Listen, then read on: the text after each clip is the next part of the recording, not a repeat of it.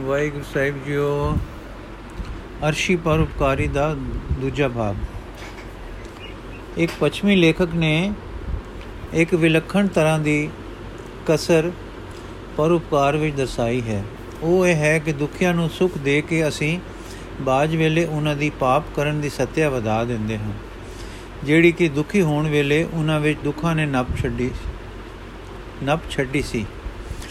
ਉਹ ਵਿਦਵਾਨ, ਉਸ ਵਿਦਵਾਨ ਲੇਖਕ ਨੇ ਇਸ ਗੱਲ ਨੂੰ ਨਿਦਰਸ਼ਨਾਂ ਦੀ ਸ਼ਕਲ ਵਿੱਚ ਇਉਂ ਵਰਣਨ ਕੀਤਾ।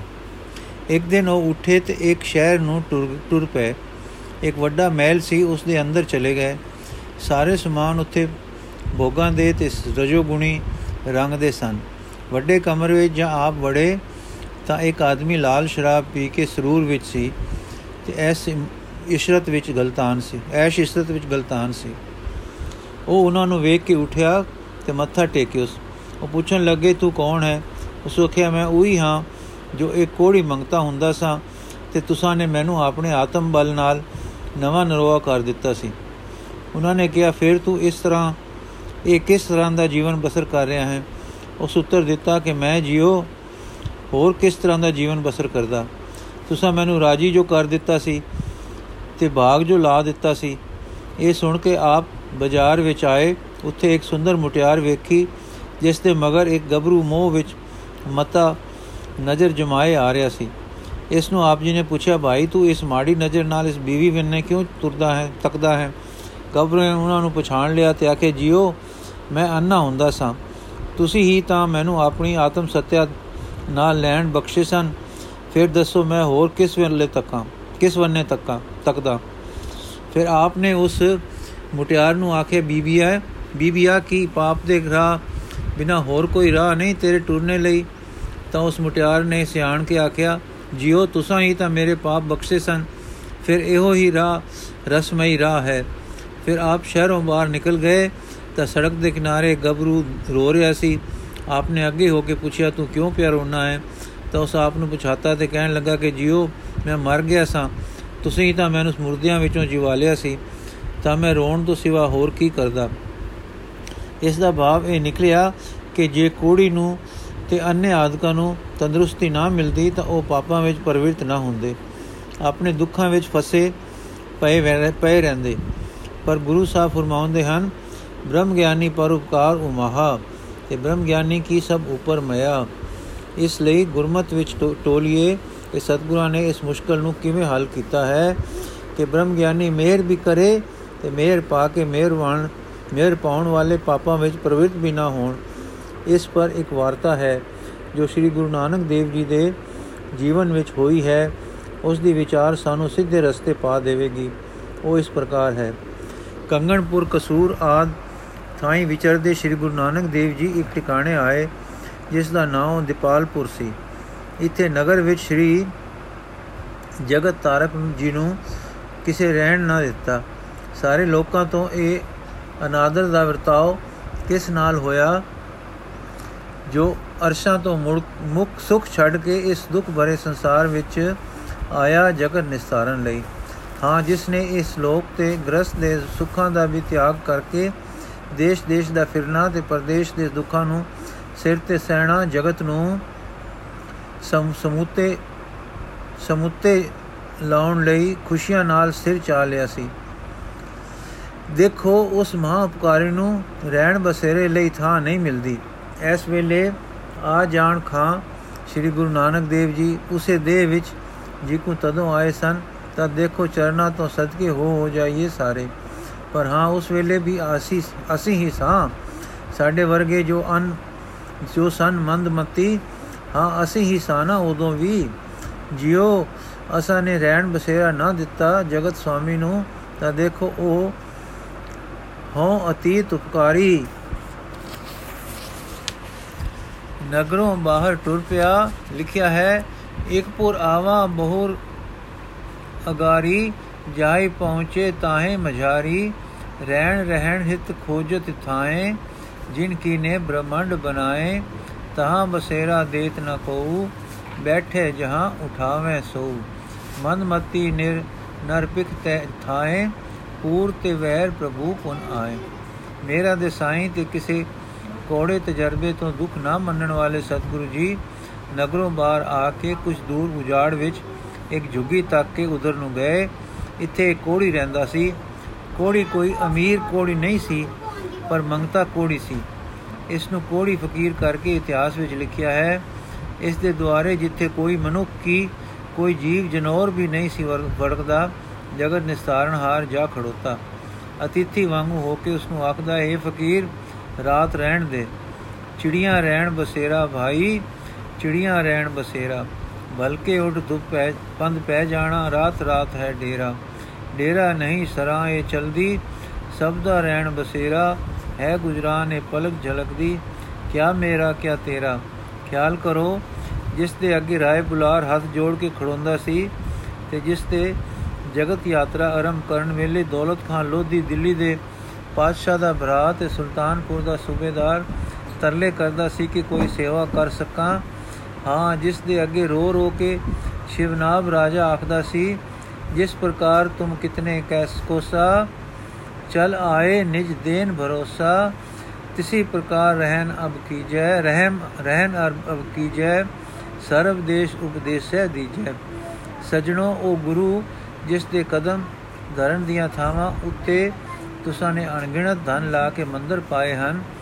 ਇਸ ਰਾਤ ਸਭ ਦੇ ਅਨਾਦਰ ਤੋਂ ਸ਼ਹਿਰੋਂ ਬਾਹਰ ਆ ਕੇ ਇਹ ਗੋੜੀ ਫਕੀਰ ਨੂੰ ਕਹਿੰਦਾ ਹੈ, ਇਸ ਫਕੀਰ, ਰਾਤ ਰਹਿਣ ਦੇ।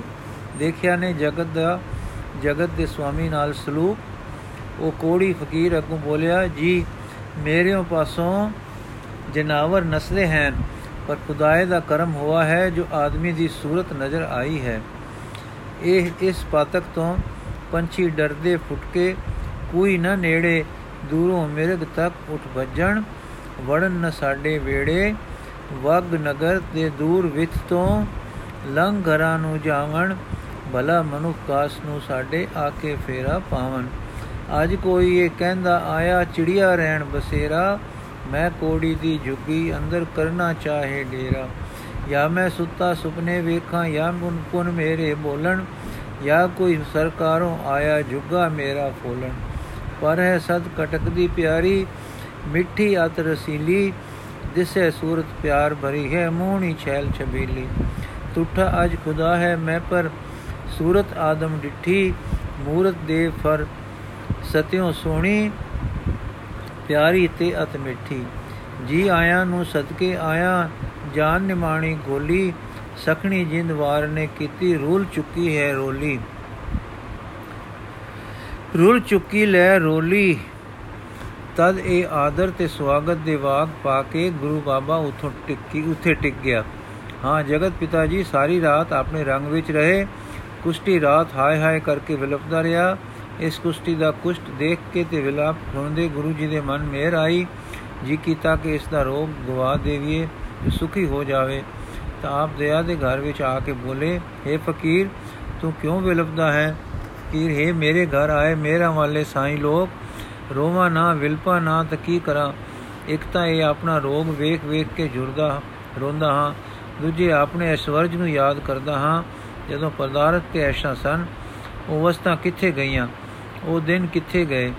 ਰੋਂਦਾ ਹਾਂ ਉਹਨਾਂ ਸਾਕਾਂ ਤੇ ਮਿੱਤਰਾਂ ਨੂੰ ਜੋ ਭਵਨ ਪਰਸਦੇ ਸਨ, ਮੇਰੇ ਤਦੋਂ। ਪਰ ਰੋਗੀ ਹੋਇਆ ਧੱਕ ਦਿੱਤਾ ਸਭ ਨੇ ਮੈਨੂੰ ਘਰੋਂ। ਰੋਂਦਾ ਹਾਂ ਕਿ ਹੁਣ ਮੈਂ ਐਸਾ ਬੁਰਾ ਹੋ ਗਿਆ ਹਾਂ ਕਿ ਨਗਰ ਵਿੱਚ ਕੋਈ ਸੜਕ ਤੇ ਵੀ ਨਹੀਂ ਪੈਣ ਦਿੰਦਾ ਮੈਨੂੰ। ਵਿਰਪਦਾ ਹਾਂ ਕਿ ਕਦੇ ਮਨੁੱਖ ਜਨੌਰ ਪੰਛੀ ਵੀ ਮੇਰੇ ਇੱਥੇ ਫੇਰਾ ਨਹੀਂ ਪਾਉਂਦੇ। ਇਕਲ ਵੱਡ ਵੱਡ ਖਾਂਦੀ ਹੈ। ਇਹ ਸਾਈਂ ਦੇ ਸਵਾਰੇ ਤੂੰ ਧਨ ਹੈ, ਜਿਸ ਨੂੰ ਮੇਰੇ ਤੇ ਦਇਆ ਆਈ ਹੈ। ਇਕਲ ਜਗਤ ਵਿੱਚ ਸਭ ਤੋਂ ਵੱਡਾ ਦੁੱਖ ਹੈ, ਸਭ ਤੋਂ ਵੱਡੀ ਸਜ਼ਾ ਹੈ। ਮੇਰੇ ਤੋਂ ਪੁੱਛੋ ਮੇਰੇ ਤੋਂ ਪੁੱਛੇ ਕੋਈ ਆ ਕੇ ਕਿ ਜਿਸ ਦੇ ਹੱਡ ਵਰਤੀ ਹੈ ਕਿ ਇਕਲ ਸਭ ਨਰਕਾਂ ਤੋਂ ਵੱਡੀ ਨਰਕ ਹੈ ਕਿ ਨਹੀਂ? ਜਿਨ੍ਹਾਂ ਨੂੰ ਕਦੇ ਇਕਲ ਵਾਪਰੇ, ਉਹ ਇਸ ਦੇ ਦੁੱਖ ਨੂੰ ਸਮਝ ਸਕਦੇ ਹਨ। ਫਿਰ ਉਹ ਇਕਲ ਸਾਈਂ ਜੀਓ, ਬੜੀ ਬੁਰੀ ਹੁੰਦੀ ਹੈ, ਜੋ ਜਗਤ ਨੇ ਸੂਗ ਨਾਲ ਕਿਸੇ ਦੁਖੀ ਦਰਦ ਦਰਵਾਣੇ ਰਜਾਣੇ ਨੂੰ ਦਿੱਤੀ ਹੋਵੇ। ਇਸ ਕਰਕੇ ਮੇਰਾ ਮਨ ਬਾਰੰਬਾਰ ਤਪਦਾ ਹੈ। ਇਹ ਸਭ ਜਾਣਦਾ ਹਾਂ ਤੇ ਵਾਰ-ਵਾਰ ਚਿੰਤਨ ਕਰਦਾ ਹਾਂ। ਤੇ ਵਾਰ-ਵਾਰ ਮਨ ਸੜਦਾ ਤੇ ਬੁਝਦਾ ਹੈ। ਜਾਣਦਾ ਹਾਂ ਕਿ ਇਹ ਤਪਣਾ ਸੜਨਾ ਸੜਨਾ ਬਿਰਥਾ ਹੈ, ਇਹ ਨਿਰਾ ਖਪਣਾ ਹੈ। ਪਰ ਇਹ ਖਪਣਾ ਛੁੱਟਦਾ ਨਹੀਂ, ਜਿਵੇਂ ਰੋਇਆ ਪੀੜ ਨਹੀਂ ਹਟ ਜਾਇਆ ਕਰਦੀ। ਪਰ ਪੀੜ ਵੇਲੇ ਰੋਣ ਦੀ, ਰੋਣ ਹੀ ਇੱਕ ਮਨ ਦਾ ਆਸਰਾ ਹੋ ਜਾਂਦਾ ਹੈ। ਸੋ ਇਹ ਵਿਕਾਰ 부ਝਣਾ ਖਪਣਾ ਮੇਰਾ ਸੁਭਾਅ ਪੈ ਗਿਆ ਹੈ। ਫਿਰ ਕਦੇ ਸੋਚਦਾ ਹਾਂ ਕਿ ਖਬਰੇ ਮੇਰੇ ਪ੍ਰਭਾਵ, ਮੇਰੀ ਪੁਕਾਰ, ਮੇਰਾ ਵਿਰਲਾਪ ਸੁਣਿਆ ਜਾਵੇ ਤਾਂ ਕੋਈ ਢੋਈ ਮਿਲੇ। ਸ੍ਰੀ ਗੁਰੂ ਜੀ ਬਹੁਤ ਬੋਲਦਾ ਤੇ ਝਕਣਾ ਤਾਂ ਖਪਣਾ ਹੀ ਹੁੰਦਾ ਹੈ। ਕਿਉਂਕਿ ਜਿਸ ਅੱਗੇ ਬੋਲਣਾ ਹੈ, ਉਹ ਤਾਂ ਬਿਨ ਬੋਲੇ ਹੀ ਸਭ ਕੁਝ ਜਾਣਦਾ ਹੈ। ਜੇ ਹੈ ਦੁਖੀਏ, ਮਨ ਵਿੱਚ ਕੋਈ ਸੋਚ ਹੋਵੇ ਤੇ ਉਸ ਤੇ ਕੋਈ ਡੂੰਗੀ ਅਰਦਾਸ ਹੋਵੇ ਤਾਂ ਚੁੱਪ ਕੇ ਚੁੱਪ ਕੇ ਉੱਚੀ ਕੀਤੀ ਅਰਦਾਸ ਪਹੁੰਚਦੀ ਹੈ ਤੇ ਉਹ ਦਾਤਾ ਸੁਣਦਾ ਹੈ। ਪਰ ਤੱਪਣ ਨਾਲ, ਖੱਪਣ ਨਾਲ, ਬਹੁਤ ਵਿਅਰਥ ਬੋਲਣ ਨਾਲ ਤਾਂ ਆਪ ਹੀ ਜੀਵ ਲੁਜਦਾ ਹੈ। ਸੇਧ ਬੱਦੇ ਬਿਨਾ ਤੇ ਮਨੋ ਹੋ ਕੇ ਅਰਦਾਸ ਕੀਤੇ ਬਿਨਾ ਬਹੁਤ ਬੋਲਣਾ ਵਿਅਰਥ ਹੀ ਜਾਂਦਾ ਹੈ। ਸਗੋਂ ਮਨ ਦੀ ਪੀੜਾ ਵੱਧਦੀ ਹੈ। ਕੁਸ਼ਟੀ ਫੇਰ ਭਲੇ ਪੁਰਖ ਜਿਓ, ਮੈਂ ਕੀ ਕਰਾਂ? ਕਿਵੇਂ ਇਸ ਕੁਸ਼ ਦਾ ਕਸ਼ਟ ਦੂਰ ਹੋਵੇ? ਗੁਰੂ ਜੀ ਉਸ ਦੀ ਮਨ ਵਿੱਚ ਸੇਧ ਬਨ ਕਿ ਜਿਸ ਨੇ ਤੇਰੇ ਅੰਗ ਅੰਗ ਤੇਰੇ ਅੰਗ ਅੱਖ ਕੰਨ ਨੱਕ ਬਣਾਏ ਹਨ, ਜਿਸ ਨੇ ਜੀ ਮਿੱਠੀ ਬੋਲਣ ਲਈ ਦਿੱਤੀ ਸੀ, ਜਿਸ ਨੇ ਇਹਨਾਂ ਅੰਗਾਂ ਵਾਲਾ ਸਰੀਰ ਰਚ ਕੇ ਇਸ ਵਿੱਚ ਮਨ ਦੀਆਂ ਇਸ ਵਿੱਚ ਮਨ ਜੈਸੇ ਅਦਭੁਤ ਇੰਦਰੀਆਂ ਦੇ ਸਰਦਾਰ ਨੂੰ ਪਾ ਕੇ ਜਠਰ ਅਗਨੀ ਵਿੱਚ ਤੈਨੂੰ ਰੱਖ ਕੇ ਤੇਰੀ ਰਚਨਾ ਰਚੀ ਸੀ ਔਰ ਉਸ ਅਗਲੀ ਅਗਨੀ ਨੇ ਤੇਰੀ ਪਾਲਣਾ ਕੀਤੀ ਸੀ, ਪਰ ਆਪਣੇ ਦਾ ਧਰਮ ਨੂੰ ਤੇਰੇ ਤੇ ਨਹੀਂ ਸੀ ਵਰਤਿਆ। ਭਾਵ ਇਹ ਕਿ ਉਹ ਉਸ ਰਚਨਹਾਰ ਦੀ ਖੂਬੀ ਹੈ ਕਿ ਦਾ ਸ਼ਕਤੀ ਵਾਲੇ ਟਿਕਾਣੇ ਰੱਖ ਕੇ ਤੈਨੂੰ ਬਣਾਇਆ, ਪਰ ਉਸ ਦੀ ਨਿਗ ਸ਼ਕਤੀ ਤੋਂ ਤੇਰੀ ਸਾਜਨਾ ਦਾ ਕੰਮ ਤਾਂ ਲਿਆ, ਪਰ ਦਾ ਸ਼ਕਤੀ ਤੋਂ ਤੇਰੀ ਰੱਖਿਆ ਕੀਤੀ।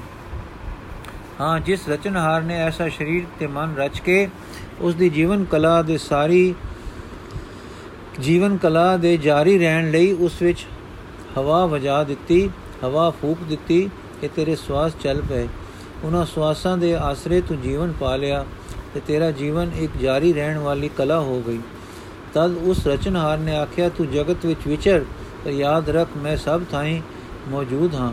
ਬਾਪ ਜਿਸ ਨੇ ਆਪਣੇ ਸਾਰੇ ਵਿਆਪਕ ਹੋਣ ਦਾ ਪਤਾ ਦੇ ਦਿੱਤਾ ਤੇ ਕਿਹਾ ਕਿ ਵਿਚਰ, ਪਰ ਮੈਨੂੰ ਵੇਖ, ਪਰ ਤੂੰ ਜੰਮ ਕੇ ਪਹਿਲਾਂ ਮਾਂ ਪਿਓ ਦੇ ਮੋਹ ਵਿੱਚ ਪੈ ਗਿਆ, ਫਿਰ ਇਸਤਰੀਆਂ ਦੀ ਪ੍ਰੀਤ ਵਿੱਚ ਲਪਟ ਗਿਆ ਤੇ নানা ਪ੍ਰਕਾਰ ਦੇ ਇੰਦਰੀ ਰਸਾਂ ਵਿੱਚ ਲੱਗ ਗਿਆ।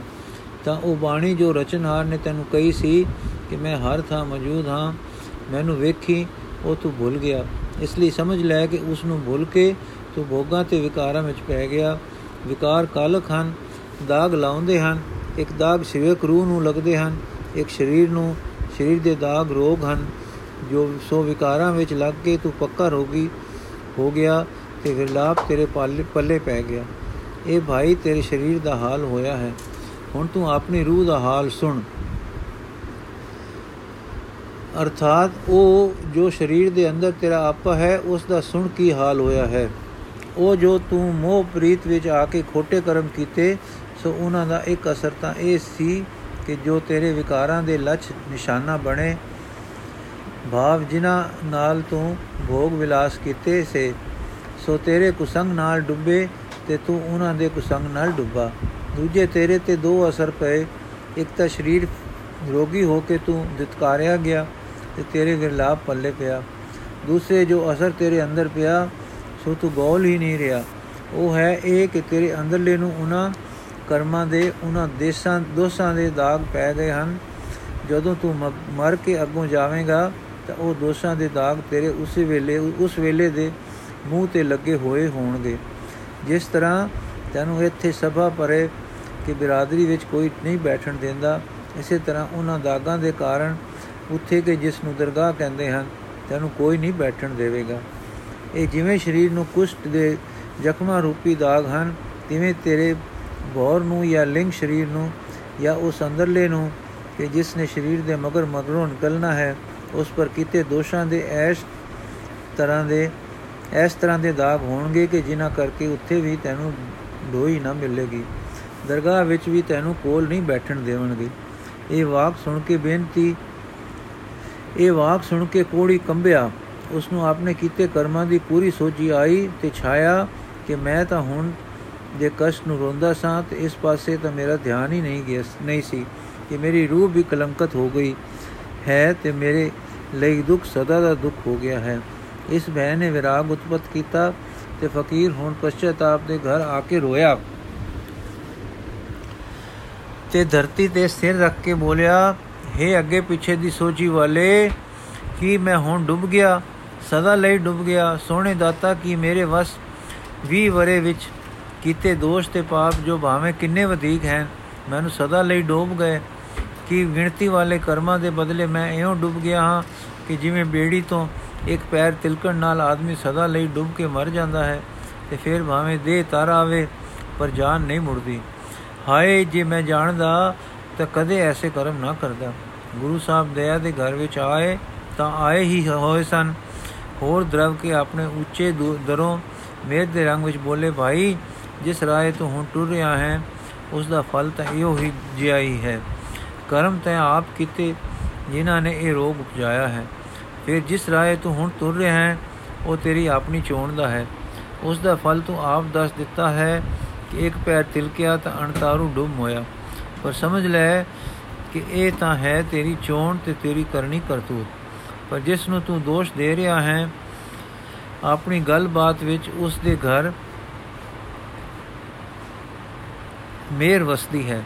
ਉਸ ਦੀ ਮੇਰ ਵਿੱਚ ਹੈ, ਜੇ ਕੋਈ ਗਲਤੀਆਂ ਕਰਕੇ ਡੁੱਬ ਵੀ ਜਾਵੇ ਤਾਂ ਉਸ ਦੀ ਵੀ ਉਹ ਸਾਰ ਲੈਂਦਾ ਹੈ। ਉਹ ਸਦਾ ਥਿਰ ਹੈ, ਅਸੀਂ ਆਵਣ ਜਾਣ ਵਾਲੇ ਹਾਂ ਬਾਬ ਅਸੀਂ ਮਿੱਤ ਵਿੱਚ ਹਾਂ ਤੇ ਕਾਲ ਵਿੱਚ ਹਾਂ, ਪਰ ਉਹ ਅਕਾਲ ਹੈ ਤੇ ਅਮਿਤ ਹੈ, ਜੋ ਸਦਾ ਥਿਰ ਹੈ। ਉਸ ਦਾ ਸੁਭਾਅ ਹੈ ਕਿ ਉਹ ਦਾਤਾਰ ਹੈ, ਭਾਵ ਬਖਸ਼ਿੰਦ ਹੈ। ਨਿਹਰਾ ਪੁੰਨਿਆ ਦਾ ਦਾਤਾਰ ਨਹੀਂ, ਸਰਬ ਦਾ ਦਾਤਾਰ ਹੈ। ਸਰਬ ਦਾ ਦਾਤਾਰ ਹੋਣ ਕਰਕੇ ਪੀੜਤਾਂ ਦਾ ਵੀ ਦਾਤਾਰ ਹੈ। ਕੋੜੀ, ਹੈ ਅਗਮ ਨਿਗਮ ਦੇ ਮਹਿਰਮਾ ਇਹ ਡੁੱਬਿਆਂ ਨੂੰ ਫਿਰ ਜੀਵ ਬੈਠ ਉਠਣ ਦੀ ਮੰਗਲਮੈ ਖਬਰ ਦੇਣ ਵਾਲੇ ਦਾਤਾ, ਹੈ ਮਰਿਆਂ ਨੂੰ ਜੀਵਨ ਸੁਸ਼ਾਰਤਾ ਦੇਣ ਵਾਲੇ ਅੱਲਾ ਦੇ ਦੁਆਰੇ ਰਹਿਮ ਕਰ ਤੇ ਮੈਨੂੰ ਦੱਸ ਕਿ ਮੈਂ ਉਸ ਸਦਾ ਬਖਸ਼ਣ ਦਾਤਾ ਜੀ ਤੋਂ ਆਪਣੇ ਦਿਲ ਦਾਗਾਂ ਦੇ ਧੋਣ ਦਾ ਸਮਾਨ ਕਿਕੂ ਪਾਵਾਂ। ਇਹ ਸਰੀਰ ਤਾਂ ਗਿਆ ਭੰਗ ਦੇ ਭਾੜੇ। ਉਹ ਦੱਸ ਕਿ ਜਿਸ ਨਾਲ ਦਿਲਾਂ ਦੇ ਦਾਗ ਧੋ ਲਵਾਂ ਤੇ ਅੱਗੇ ਤਾਂ ਕੰਚਨ ਵਰਨਾ ਹੋ ਜਾਵਾਂ। ਕਿਵੇਂ ਉੱਥੇ ਤਾਂ ਮੇਰੇ ਸਰੀਰ ਦਾ ਕੋੜ ਮੇਰੇ ਮਨ ਦੇ ਨਾਲ ਨਾ ਜਾਵੇ। ਰੋ ਰੋ ਰੋ ਕੇ हे ਦਾਤਾ, ਮੇਰੇ ਹਾਲ ਤੇ ਤਰਸ ਕਰ, ਮੈਂ ਹੁਣ ਬਾਕੀ ਦੇ ਦਿਨ ਇਸ ਮਨ ਧੋਣ ਵਾਲੇ ਕੰਮ ਤੇ ਲਾਵਾਂ। ਇਹ ਦਿਲ ਦੀ ਅਰਦਾਸ ਸੁਣ ਕੇ ਸ੍ਰੀ ਸਤਗੁਰੂ ਜੀ ਇੱਕ ਬੜੀ ਗਹਿ ਗੰਭੀਰ ਸੁਰ ਵਿੱਚ ਬੋਲੇ, ਭਾਈ, ਇਹ ਗੱਲ ਕਿਸੇ ਦੇ ਵਸ ਦੀ ਨਹੀਂ। ਸੁਣ, ਹੈ ਫਕੀਰ, ਇਹ ਰਸਤਾ ਹੈ ਨਾਉ ਆਖਣਾ। ਜਿਸ ਰਾਹ ਟੁਰੇਗਾ ਤਾਂ ਕਿਸੇ ਸਲਾਮਤੀ ਦੇ ਟਿਕਾਣੇ ਪੁੱਜੇਗਾ। ਹੋਰ ਕੋਈ ਥਾਂ ਨਹੀਂ। ਜਿੱਥੇ ਮਨ ਦੇ ਸਰੀਰ ਤੇ ਕੋੜੀ ਨੂੰ ਰੋਈ ਨੇ, ਢੋਈ ਮਿਲੇ ਹਾਂ ਮਨ ਤੇ ਸਰੀਰ ਦੇ ਕੋੜੀ ਲਈ ਇਹੋ ਇੱਕੋ ਥਾਂ ਹੈ ਨਾਉ ਆਖਣਾ। ਸਭਨਾ ਲਈ, ਨਰੋਇਆ ਲਈ, ਰੋਗੀਆਂ ਲਈ ਇਹੋ ਇੱਕੋ ਥਾਂ ਹੈ। ਆਖ, ਜੋ ਤੇਰੇ ਅੰਦਰ ਲੱਗੇ ਧਾਗ ਦੋ ਜਾਣ, ਤਾਂ ਮੇਰ ਹੋਵੇ, ਤਾਂ ਇਹ ਨਾਮ ਜਪਣਾ ਪ੍ਰਾਪਤ ਹੋਵੇ। ਹਾਂ, ਉਸੇ ਦੀ ਮੇਰ ਹੁੰਦੀ ਹੈ ਤਾਂ ਨਾਮ ਪ੍ਰਾਪਤ ਹੁੰਦਾ ਹੈ। ਪਰ ਉਸ ਦੀ ਮੇਰ ਪ੍ਰਾਪਤੀ ਦਾ ਸਾਧਨ ਕੀ ਹੈ? ਉਸ ਦਾ ਨਾਮ ਜਪਣਾ ਤੇ ਨਾਮ ਕਿਉਂ ਆਖੀਦਾ ਹੈ? ਉਸ ਦੀ ਮੇਰ ਨਾਲ। ਕਿ ਸਾਈਂ ਵਾਲੇ ਨਾਮ ਆਪਣਾ ਵੀ ਹੁੰਦਾ ਹੈ ਤੇ ਨਾਮ ਆਖਣਾ ਵੀ ਹੁੰਦਾ ਹੈ ਤੇ ਮੇਰ ਉੱਤੇ ਮੈਂ ਕਿਸੇ ਕਿਵੇਂ ਜ਼ੋਰ ਲਾਵਾਂ ਕਿ ਮੈਨੂੰ ਮਿਲੇ। ਦੱਸ ਕਿ ਮੈਂ ਡੁੱਬਾ ਕਿਸ ਨੂੰ? ਲੱਗ ਕੇ ਤਰ੍ਹਾਂ ਜੋ ਕੋਈ ਥੋਰ ਖਿੱਤਾ ਮੇਰਾ ਵੀ ਲੱਗੇ, ਕਰ ਮੇਰ ਹੈ ਮੇਰਾ ਵਾਲਿਆ, ਗੁਰੂ ਜੀ ਨਾਮ ਆਖਣਾ ਇਹ ਹੈ। ਸੁਣ, ਉਹ ਸੱਚੇ ਦੇ ਦਾ, ਸਦਾ ਦਾਤਾਰ ਦਾ ਰੂਪ ਰੇਖ ਰੰਗ ਨਹੀਂ ਹੈ ਕਿ ਕੋਈ ਕਹਿ ਨਹੀਂ ਸਕਦਾ ਕਿ ਉਹ ਕਿਵੇਂ ਹੈ। ਪਰ ਉਹ ਹੈ, ਸਦਾ ਹੈ, ਸਦਾ ਥਿਰ ਹੈ, ਇਹ ਸੱਚ ਹੈ। ਉਹ ਅੰਤਰਯਾਮੀ ਹੈ, ਗਿਆਨ ਸਰੂਪ ਹੈ, ਉਸ ਤੋਂ ਕੁਝ ਉਲੇ ਨਹੀਂ। ਉਸ ਦਾ ਗੁਣ ਜਾਂ ਸੁਭਾਅ ਪਿਆਰ ਹੈ, ਉਹ ਸਾਰਾ ਆਪ ਪ੍ਰੇਮ ਹੈ। ਬਸ ਇਹ ਜਾਣ ਲੈ। ਇਹ ਵੀ ਨਾਲੇ ਸਮਝ ਲੈ ਕਿ ਮੇਰ ਪਿਆਰ ਦਾ ਇੱਕ ਅੰਗ ਹੈ। ਹਾਂ, ਜਾਣ ਲੈ ਕਿ ਪਿਆਰ ਸਰੂਪ ਹੋਣਾ, ਪਿਆਰ ਨਾ ਕਰਨ ਤੇ ਕਰਾਉਣ ਵਾਲਾ ਹੋਣਾ ਸਦਾ ਅਨੰਦ ਸਰੂਪ ਹੋਣਾ ਹੈ।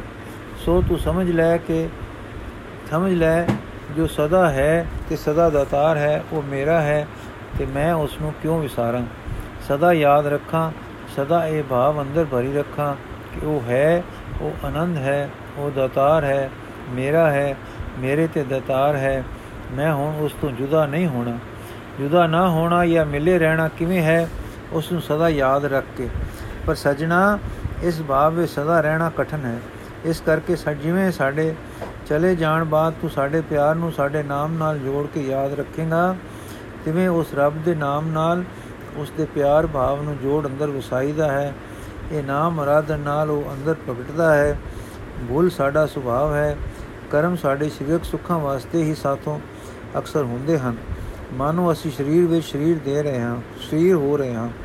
ਤਾਂ ਤੇ ਦਾਤੇ ਦੀ ਯਾਦ ਜੋ ਅੰਦਰ ਮਨ ਵਿੱਚ ਟਿਕਾਉਣੀ ਹੋਵੇ, ਤਾਂ ਸਰੀਰ ਤੋਂ ਸਾਧਨ ਆਰੰਭ ਕਰੀਦਾ ਹੈ। ਅਰਥਾਤ ਸਰੀਰ ਦੇ ਅੰਗ ਜੀਵ ਨਾਲ ਉਸ ਦਾ ਨਾਮ ਜਪੀਦਾ ਹੈ। ਨਾਮ ਜਪਦੇ ਰਹਿਣ ਨਾਲ ਖਿਆਲ ਨੂੰ ਉਸ ਪਾਸੇ ਵੱਲ ਝੁਕਾਓ ਤੇ ਪ੍ਰੇਰਣਾ ਹੁੰਦੀ ਰਹਿੰਦੀ ਹੈ ਤੇ ਇਹ ਝੁਕਾਓ ਉਸ ਦੀ ਯਾਦ ਹੋ ਕੇ ਅੰਦਰ ਵਸਦਾ ਜਾਂਦਾ ਹੈ। ਸੋ ਨਾਮ ਦਾ ਆਖਣਾ ਕੀ ਹੋਇਆ? ਇੱਕ, ਉਸ ਦਾ ਨਾਮ ਰਸਨਾ ਤੋਂ ਬਿਠਾਉਣਾ। ਦੋ, ਉਸ ਦਾ ਖਿਆਲ ਮਨ ਵਿੱਚ ਵਸਾਉਣਾ। ਤਿੰਨ, ਉਸ ਦੀ ਹੋਂਦ ਤੇ ਪਿਆਰ ਨੂੰ ਯਾਦ ਵਿੱਚ ਸਿਮਰਤੀ ਵੱਲ ਵਿੱਚ ਵਸਾਉਣਾ। ਇਉਂ ਘਾਲ ਕਰਦਿਆਂ ਜਦ ਉਹ ਪਵਿੱਤਰ ਦਾਤਾ ਸਦਾ ਦਿਨ ਰਾਤ ਅੰਦਰ ਵਸ ਜਾਂਦਾ ਹੈ, ਤਦ ਸਾਰੇ ਮਨ ਦੇ ਦਾਗ ਦੂਰ ਹੋ ਜਾਂਦੇ ਹਨ ਤੇ ਹੰਸ ਜੋ ਅੰਦਰ ਹੈ, ਨਿਰਬਲ ਤੇ ਉਜਲ ਹੋ ਜਾਂਦਾ ਹੈ। ਗੁਰੂ ਜੀ ਇਹ ਕਹਿ ਕੇ ਚੁੱਪ ਹੋ ਗਏ। ਮਰਦਾਨਾ, ਜੋ ਲਾਗੇ ਬੈਠਾ ਸੀ, ਕਹਿਣ ਲੱਗਾ, ਹੈ ਫਕੀਰ, ਦਾਤਾ ਜੀ ਦੇ ਵਾਕਾਂ ਨੂੰ ਇੱਕ ਤੁਕ ਵਿੱਚ ਯਾਦ ਕਰਕੇ ਪੱਲੇ ਬੰਨ, ਸੁਣ। ਗੁਰਾ ਇੱਕ ਦੇ 부ਝਾਈ ਸਭਨਾ ਜੀਆਂ ਕਾ ਇੱਕ ਦਾਤਾ। ਸੋ ਮੈਂ ਵਿਸਰ ਨਾ ਜਾਈ। ਇਹ ਸਾਰ ਹੈ ਹੀ ਆਪ ਜੀ ਦੇ ਸਾਰੇ ਕਹੇ ਵਾਕਾਂ ਦਾ ਤੇਰੇ ਚੇਤੇ ਰੱਖਣ ਲਈ। ਹਾਂ ਹਾਂ, ਯਾਦ ਰੱਖੀ ਕਿ ਮੈਨੂੰ ਗੁਰੂ ਨਾਨਕ ਮਿਲਿਆ ਸੀ ਤੇ ਉਹ ਇੱਕ ਦਾਤ ਬਖਸ਼ ਗਿਆ ਸੀ ਤੇ ਹੁਕਮ ਕਰ ਗਿਆ ਸੀ ਕਿ ਸਭਨਾ ਜੀਆਂ ਕਾ ਇੱਕ ਦਾਤਾ ਹੈ, ਉਹ ਮੈਨੂੰ ਨਾ ਵਿਸਰੇ, ਉਹ ਮੈਨੂੰ ਕਦੇ ਨਾ ਵਿਸਰੇ, ਉਹ ਮੈਨੂੰ ਸਦਾ ਯਾਦ ਰਹੇ। ਜਾਂ ਫਕੀਰ ਨੇ ਸੁਣਿਆ ਕਿ ਗੁਰੂ ਨਾਨਕ ਹੈ, ਤੇ ਮੇਰੇ ਦੁਆਰੇ ਆਇਆ ਹੈ, ਤੇ ਐਡੇ ਸ਼ੁਕਰ ਤੇ ਪ੍ਰੇਮ ਦੇ ਘਰ ਵਿੱਚ ਆਇਆ ਕਿ ਵਾਹ ਗੁਰੂ ਨਾਨਕ, ਵਾਹ ਗੁਰੂ ਨਾਨਕ ਕਰਦਾ ਇੱਕ ਪ੍ਰੇਮ ਦੇ ਸਰੂਰ ਤੇ ਮਧੋਸ਼ੀ ਵਿੱਚ ਆ ਗਿਆ। ਉਸ ਦਾ ਅੰਦਰਲਾ ਪ੍ਰੇਮ ਨਾਲ ਉਛਲਿਆ ਤੇ ਵਿਰਾਗ ਨਾਲ ਧੋਤੇ, ਮਨ ਵਿੱਚ ਹੋ, ਹੁਣ ਇਹ ਗਿਆਨ ਹੋ ਗਿਆ ਕਿ ਜਗਤ ਗੁਰੂ ਨਾਨਕ ਮੇਰੇ ਤੇ ਟੁੱਟ ਰਿਹਾ ਹੈ ਤੇ ਇਹ ਪ੍ਰੇਮ ਅੰਦਰ ਆ ਦੱਸਿਆ ਕਿ ਮੇਰਾ, ਇਹ ਮੇਰਾ ਹੈ ਗੁਰੂ ਨਾਨਕ, ਮੇਰਾ ਆਪਣਾ ਗੁਰੂ ਨਾਨਕ। ਇਸ ਵੇਲੇ ਨੈਣ ਚਾ ਕੇ ਤੇ ਪ੍ਰੇਮ ਨਾਲ ਭਰੇ ਨੈਣ ਖੋਲ ਕੇ ਉਸਨੇ ਗੁਰੂ ਨਾਨਕ ਦਾ ਦਰਸ਼ਨ ਕੀਤਾ ਤੇ ਗੁਰੂ ਨਾਨਕ ਨੇ ਆਪਣੀ ਮਿਹਰ ਦੀ ਨਜ਼ਰ ਪਾਈ। ਕੋੜੀ ਦਾ ਕੁਸ਼ਟ ਦੂਰ ਹੋ ਗਿਆ। ਹੁਣ ਵਿਚਾਰ ਕਰੋ ਕਿ ਕੋੜੀ ਨੇ ਗੁਰੂ ਦਾ ਦਰਸ਼ਨ ਹੋਇਆ, ਫਿਰ ਗੁਰੂ ਮਿਹਰਬਾਨ ਹੋਇਆ। ਉਸਨੇ ਉਸਦੇ ਕਰਮਾਂ ਤੇ ਕਰਮਾਂ ਦੇ ਫਲ ਦੀ ਸੋਝੀ ਦਿੱਤੀ, ਜਿਸ ਨਾਲ ਉਸ ਨੂੰ ਭੈ ਪਿਆ ਤੇ ਭੈ ਨਾਲ ਵਿਰਾਗ ਹੋ ਕੇ ਮਨ ਤੋਂ ਭੁੱਲ ਦੀ ਮੈਲ ਲੱਥੀ। ਫਿਰ ਗੁਰੂ ਜੀ ਨੇ ਵਾਹਿਗੁਰੂ ਦੀ ਹੋਂਦ ਤੇ ਉਸ ਦੀ ਬਖਸ਼ਿਸ਼ ਦੀ ਸੋਝੀ ਬਖਸ਼ੀ। ਫਿਰ ਨਾਮ ਦੀ ਮਹਿਮਾ ਤੇ ਗਿਆਨ ਦਾਨ ਦਿੱਤਾ। ਦੱਸਿਆ ਕਿ ਸਾਈਂ ਸਦਾ ਸੁਖੀ ਹੈ, ਸਦਾ ਸੁਖੀ ਨਾਲ ਲੱਗੇ ਰਹਿਣਾ, ਸਦਾ ਸੁਖੀ ਕਰ ਦੇਵੇਗਾ, ਸਦਾ ਸੁਖੀ ਕਰ ਦੇਵੇਗਾ। ਇਉਂ ਸਮਝਾ ਕੇ ਸੋਝੀ ਦੇ ਕੇ ਫਿਰ ਨਾਮਦਾਨ ਕੀਤਾ। ਫਿਰ ਮਿਹਰਬਾਨ ਗੁਰੂ ਨੇ ਉਸ ਦਾ ਕੋੜ ਵੀ ਦੂਰ ਕੀਤਾ। ਕੋੜ ਤਾਂ ਰਾਜੀ ਕੀਤਾ, ਪਰ ਕੋੜ ਰਾਜੀ ਕਰਕੇ ਟੁਰ ਨਹੀਂ ਗਏ ਕਿ ਮੈਂ ਪਰਉਪਕਾਰ ਤੇ ਨੇਕੀ ਕਰ ਦਿੱਤੀ ਹੈ। ਬਸ ਸਗੋਂ ਉਸ ਦੀ ਅਗਿਆਨ ਦੀ ਨਿੰਦਰਾ ਖੋਲ ਦਿੱਤੀ। ਉਸ ਨੂੰ ਉਸ ਦੇ ਖੋਟੇ ਕਰਮਾਂ ਦੀ ਸਾਰ ਦੇ ਕੇ ਪਛਤਾਪ ਵਿਰਾਗ ਨਾਲ ਪਛਤਾਪ ਤੇ ਵਿਰਾਗ ਨਾਲ ਧੋ ਲਿਆ ਤੇ ਸੋਝੀ ਦੇ ਕੇ ਨਾਮ ਦਾਨ ਦਿੱਤਾ। ਅਰੋਗ ਕਰਨ ਦੇ ਨਾਲ ਉਸ ਦੇ ਅੰਦਰਲੇ ਨੂੰ ਸੁਭ ਮਾਰਗ ਤੇ ਪਾ ਦਿੱਤਾ। ਉਸ ਨੂੰ ਉਸ ਰਾਹੇ ਪਾ ਦਿੱਤਾ ਕਿ ਜਿਸ ਤੋਂ ਉਸ ਨੂੰ ਜਿਸ ਪਿਆ ਕਿ ਗੁਰੂ ਜੀ ਨੇ ਉਸ ਨੂੰ ਉਸ ਨੂੰ ਰੂਹ ਦੀ ਕਲਿਆਣ ਬਖਸ਼ੀ ਹੈ। ਸਾਰਾ ਸ਼ਬਦ ਦੱਸਦਾ ਹੈ ਕਿ ਪਰਮਾਰਥ ਦੇ ਵਾਰਸ ਤੇ ਪਾ ਕੇ ਉਸ ਦੀ ਨੀਂਦ ਖੋਲ ਕੇ ਗੁਰੂ ਜੀ ਨੇ ਉਸ ਨੂੰ ਹੁਣ ਤੂੰ ਕੀ ਕਰਨਾ ਹੈ ਇਹ ਸਿਖਾਇਆ। ਰਾਹ ਪਾ ਕੇ ਨੈਣ ਖੋਲ ਕੇ ਕੰਮ ਦੱਸ ਕੇ ਤੇ ਸਿਖਾਲ ਕੇ ਕੋੜ ਵੀ ਰਾਜੀ ਕਰ ਦਿੱਤਾ ਹੈ। ਲਿਖਿਆ ਹੈ ਕਿ ਪਹਿਲੀ ਮਿਹਰਬਾਨੀ ਗੁਰੂ ਜੀ ਦੀ ਇਸ ਸ਼ਬਦ ਦਾ ਉਚਾਰ ਹੋਇਆ ਸੀ। ਅਰਥਾਤ ਇਹ ਉਪਦੇਸ਼ ਹੋਇਆ। ਫਿਰ ਲਿਖਿਆ ਹੈ, ਤਬ ਦਰਸ਼ਨ ਦਾ ਸਦਕਾ ਕਿਹੜ ਕੋੜ ਦੂਰ ਹੋ ਗਿਆ? ਦੂਰ ਹੋ ਗਿਆ, ਦੇਹੀ ਅੱਛੀ ਹੋਇ ਆਈ, ਪੈਰੀ ਪਿਆ, ਨਾਉ ਧਰੀਕ ਹੋਆ। ਗੁਰੂ ਗੁਰੂ ਲੱਗਾ ਜਪਣ। ਸ੍ਰੀ ਗੁਰੂ ਨਾਨਕ ਪ੍ਰਕਾਸ਼ ਵਿੱਚ ਲਿਖਿਆ ਹੈ ਕਿ ਉਸ ਦੀ ਦੇਹ ਅਰੋਗ ਹੋ ਗਈ, ਮਨ ਦੇ ਸੋਗ ਵੀ ਨਾਲ ਹੀ ਬਿਨਸ ਗਏ, ਬੁੱਧੀ ਨਿਰਮਲ ਹੋ ਗਈ, ਮਨ ਦੀ ਮੈਲ ਕੱਟੀ ਗਈ।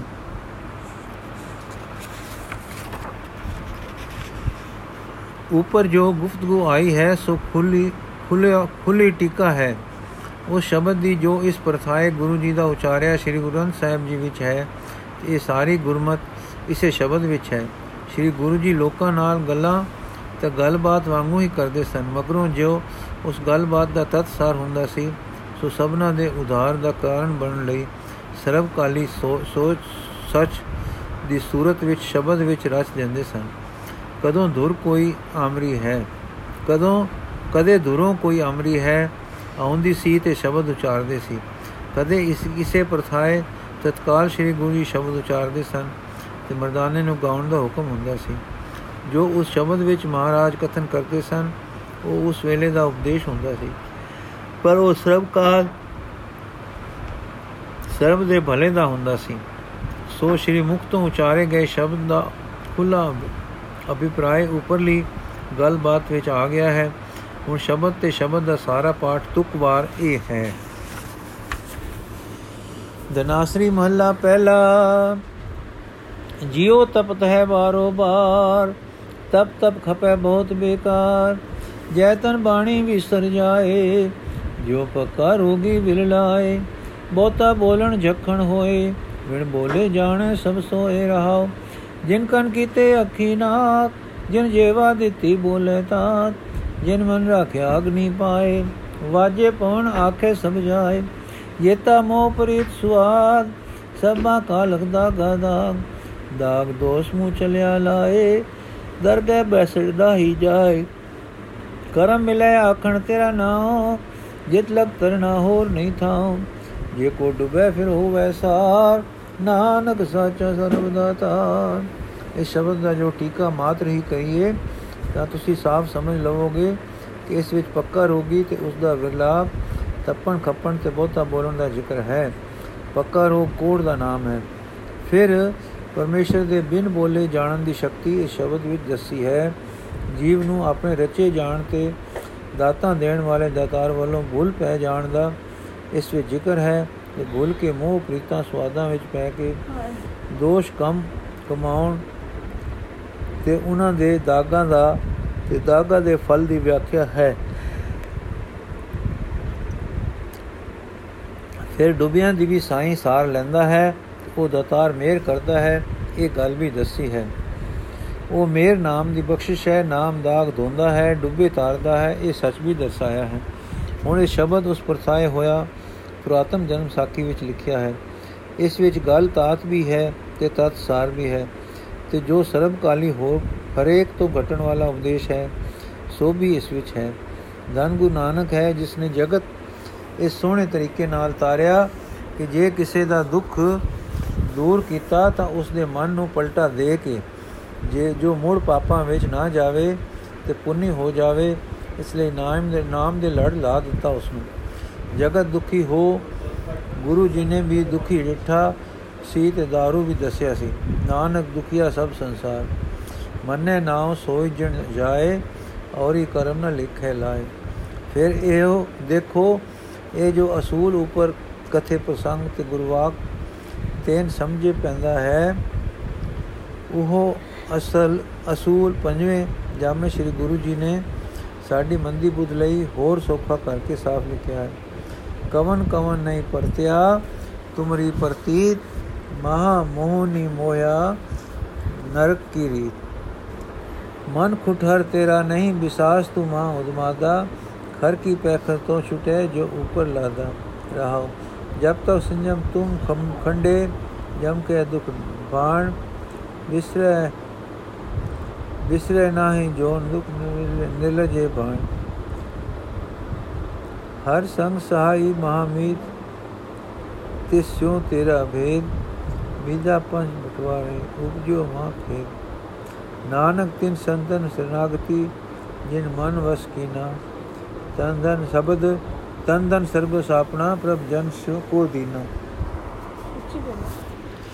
ਇਸ ਵਿੱਚ ਕਿਸ ਤਰ੍ਹਾਂ ਸਾਫ਼-ਸਾਫ਼ ਪਏ ਦੱਸਦੇ ਹਨ ਕਿ हे ਮਾਨ, ਤੂੰ ਕਿਸ ਕਿਸ ਨੂੰ ਨਹੀਂ ਭੁੱਲੇ ਗਿਆ? ਜਦ ਤੱਕ ਸੰਜਮ ਦੀ ਤੂੰ ਪੇਸ਼ ਨਹੀਂ ਜਾਣ ਦਿੱਤੀ, ਪੰਜਾਂ ਠੱਗਾਂ ਦੇ ਵਸ ਪੈ ਕੇ ਤੂੰ ਕੀ ਕੀ ਦੁੱਖ ਨਹੀਂ ਦਿੱਤੇ? ਦਾਰੂ ਕੀ ਦੱਸਦੇ ਹਨ ਕਿ ਸਤਸੰਗ ਕਰੋ ਤੇ ਸਿਮਰਨ ਕਰੋ, ਉਸ ਦੇ ਨਾਮ ਦਾ ਰਹਾਓ। ਰਹਾਓ ਵਿੱਚ ਫਿਰ ਸਾਫ਼ ਤੇ ਮਨ ਨੂੰ ਪ੍ਰਤੀਕਾਰ ਦੇਣ ਵਾਲੀ ਬੋਲੀ ਵਿੱਚ ਅਸੂਲ ਦੱਸਦੇ ਹਨ। ਇਹ ਮਨ ਖੋਤੇ ਦੀ ਨਿਆਈ ਹੈ ਇਸ ਨੂੰ ਅਗਾੜੀ ਪਿਛਾੜੀ ਬੱਜੀ ਰੱਖੋ, ਰਹੋ ਤਾਂ ਠੀਕ ਹੈ। ਜੇ ਖੋਲੋ ਤਾਂ ਸੁਆਹ ਵਿੱਚ ਲੇਟੇਗਾ ਤੇ ਆਪਣੇ ਸਿਰ ਵੀ ਪਾਓ ਪਾਓ ਤੇ ਲੋਕਾਂ ਦੇ ਵੀ।